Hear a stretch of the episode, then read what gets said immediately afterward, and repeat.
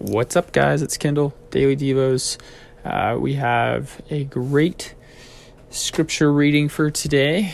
If you haven't seen the lineup, it's pretty good. Go check it out. I would encourage you to press pause now and go check it out. It's good. Good stuff.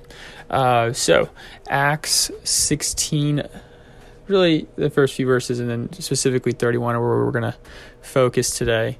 Um, Paul and Silas are you know, locked up and sitting in their shackles, singing, praying, and then the ground starts shaking. Shackles are released, doors are swinging open, and this guard's like, I'm about to kill myself. Like, no way these guys are gonna escape. This is on me, you know. And he's about to kill himself. And Paul Silas are like, bro, don't do that. And he goes in there and he's like, man, how do I got how do I get to know this God? And Paul says something really cool in verse 31. It says, all you have to do is believe in the Lord Jesus Christ, and you will be saved. Well, you and your household.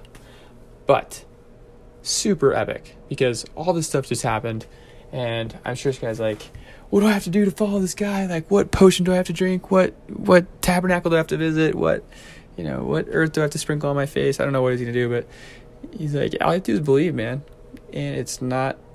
I mean, it's a big deal. It's life changing, but it's not some huge event. And maybe it is a huge event, but you understand what I'm saying. It's it doesn't have to be this big like, oh my goodness, I was you know struggling with this and God saved me.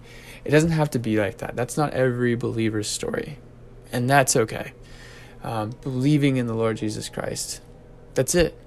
That's really it. The same God that that Paul believed in, He's so accessible that all you have to do is believe. So that's pretty cool to me. Um, yeah, you know, my, my dad is a pastor, and he, he always talks about, um, you know, he visits a lot of people in the hospital in their in their last moments. Um, he says he asks people quite a bit, like, "Hey, do you have anything you want to you want to finish up?" And he's had friends that were atheists and not believers and not followers of Jesus in their entire lives, um, really give their lives to Jesus in their last moments, which I think is awesome, and I'm so stoked when that happens um, and that they get that opportunity. Now, we don't all get that opportunity, and I'm not saying you should bank on that because I don't think that's a, a life that's going to bring fulfillment and joy. Um, but yeah, like it's you just have to believe. That's it. That's the bottom line. So, hope it's a good word for you today. Hope you're not discouraged and like, dang it, I don't. Have to, I can have a, I can just live a terrible life and go follow Jesus. Well, you might be able to, but the days are evil.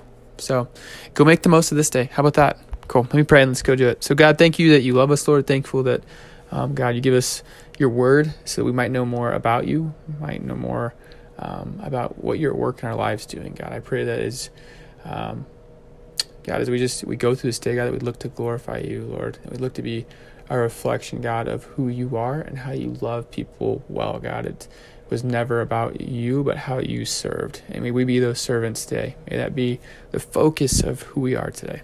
So, um, and let us be believers, Jesus. Let us that be a part of our um, our rhythms and our routines, God. People would see that we are believers and followers of Jesus. So, um, go with us and give us a great day. And we pray, Amen.